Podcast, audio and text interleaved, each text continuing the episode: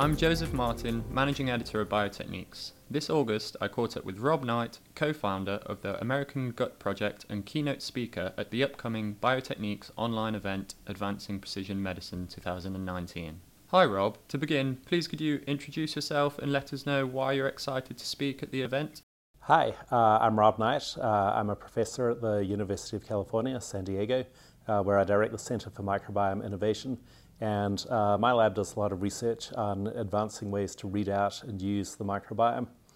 I'm really excited to be giving a keynote at the Biotechniques virtual symposium on advancing precision medicine, and I hope you'll join me there. There'll be a lot of talks on cutting-edge techniques to advance what we know about the human body, what we know about models, and how we can exploit that to make medical treatments better for everyone, using their own individualized and personal characteristics. Do you have a scientific hero whose influence led you to study the microbiome? Yeah, my scientific hero who first got me into studying the microbiome is Norm Pace at the University of Colorado at Boulder. And at the time I was just studying basic properties of RNA, structure, function, composition, very abstract relationships. And I thought it would be interesting to compare natural and artificial RNAs. And one RNA there was a whole lot of in the database was the 16S ribosomal RNA.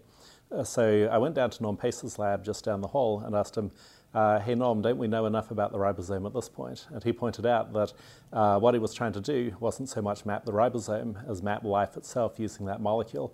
That's why he needed more and more sequences of it to fill out those databases. So as well as publishing a few papers on that, I got to talking to Norm, and members of his lab have become lifelong friends, and that really opened up how you could use that map of life to really understand microbes anywhere in the human body or across the planet, which has really guided our research agenda even to today. And Norm actually has a great precision medicine story himself, which is that he's recovering from melanoma. And checkpoint inhibitor treatment is one of the key successes for microbiome-based precision medicine, where depending on your microbiome, the checkpoint inhibitor therapy either will or won't work for you. And so it turns out that in addition to really sparking the field of microbiome studies, Norm's own microbiome was exactly the kind that allowed him to respond to that therapy. Oh wow, that's really interesting. And if you were able to provide any advice to your younger self, what would it be?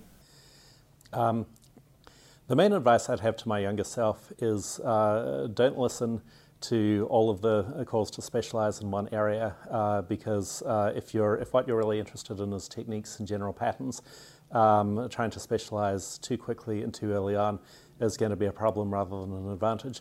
Although that message that you have to focus at a really early stage and then just drill down narrower and narrower is certainly the traditional advice. So I'd say keep your interests open, keep casting a broad net, and don't be afraid to go where the science takes you rather than necessarily having a preconceived notion of what's going to happen as you do each experiment. That sounds like very valuable advice. What do you think the future holds for your field? The future of microbiome research is really exciting.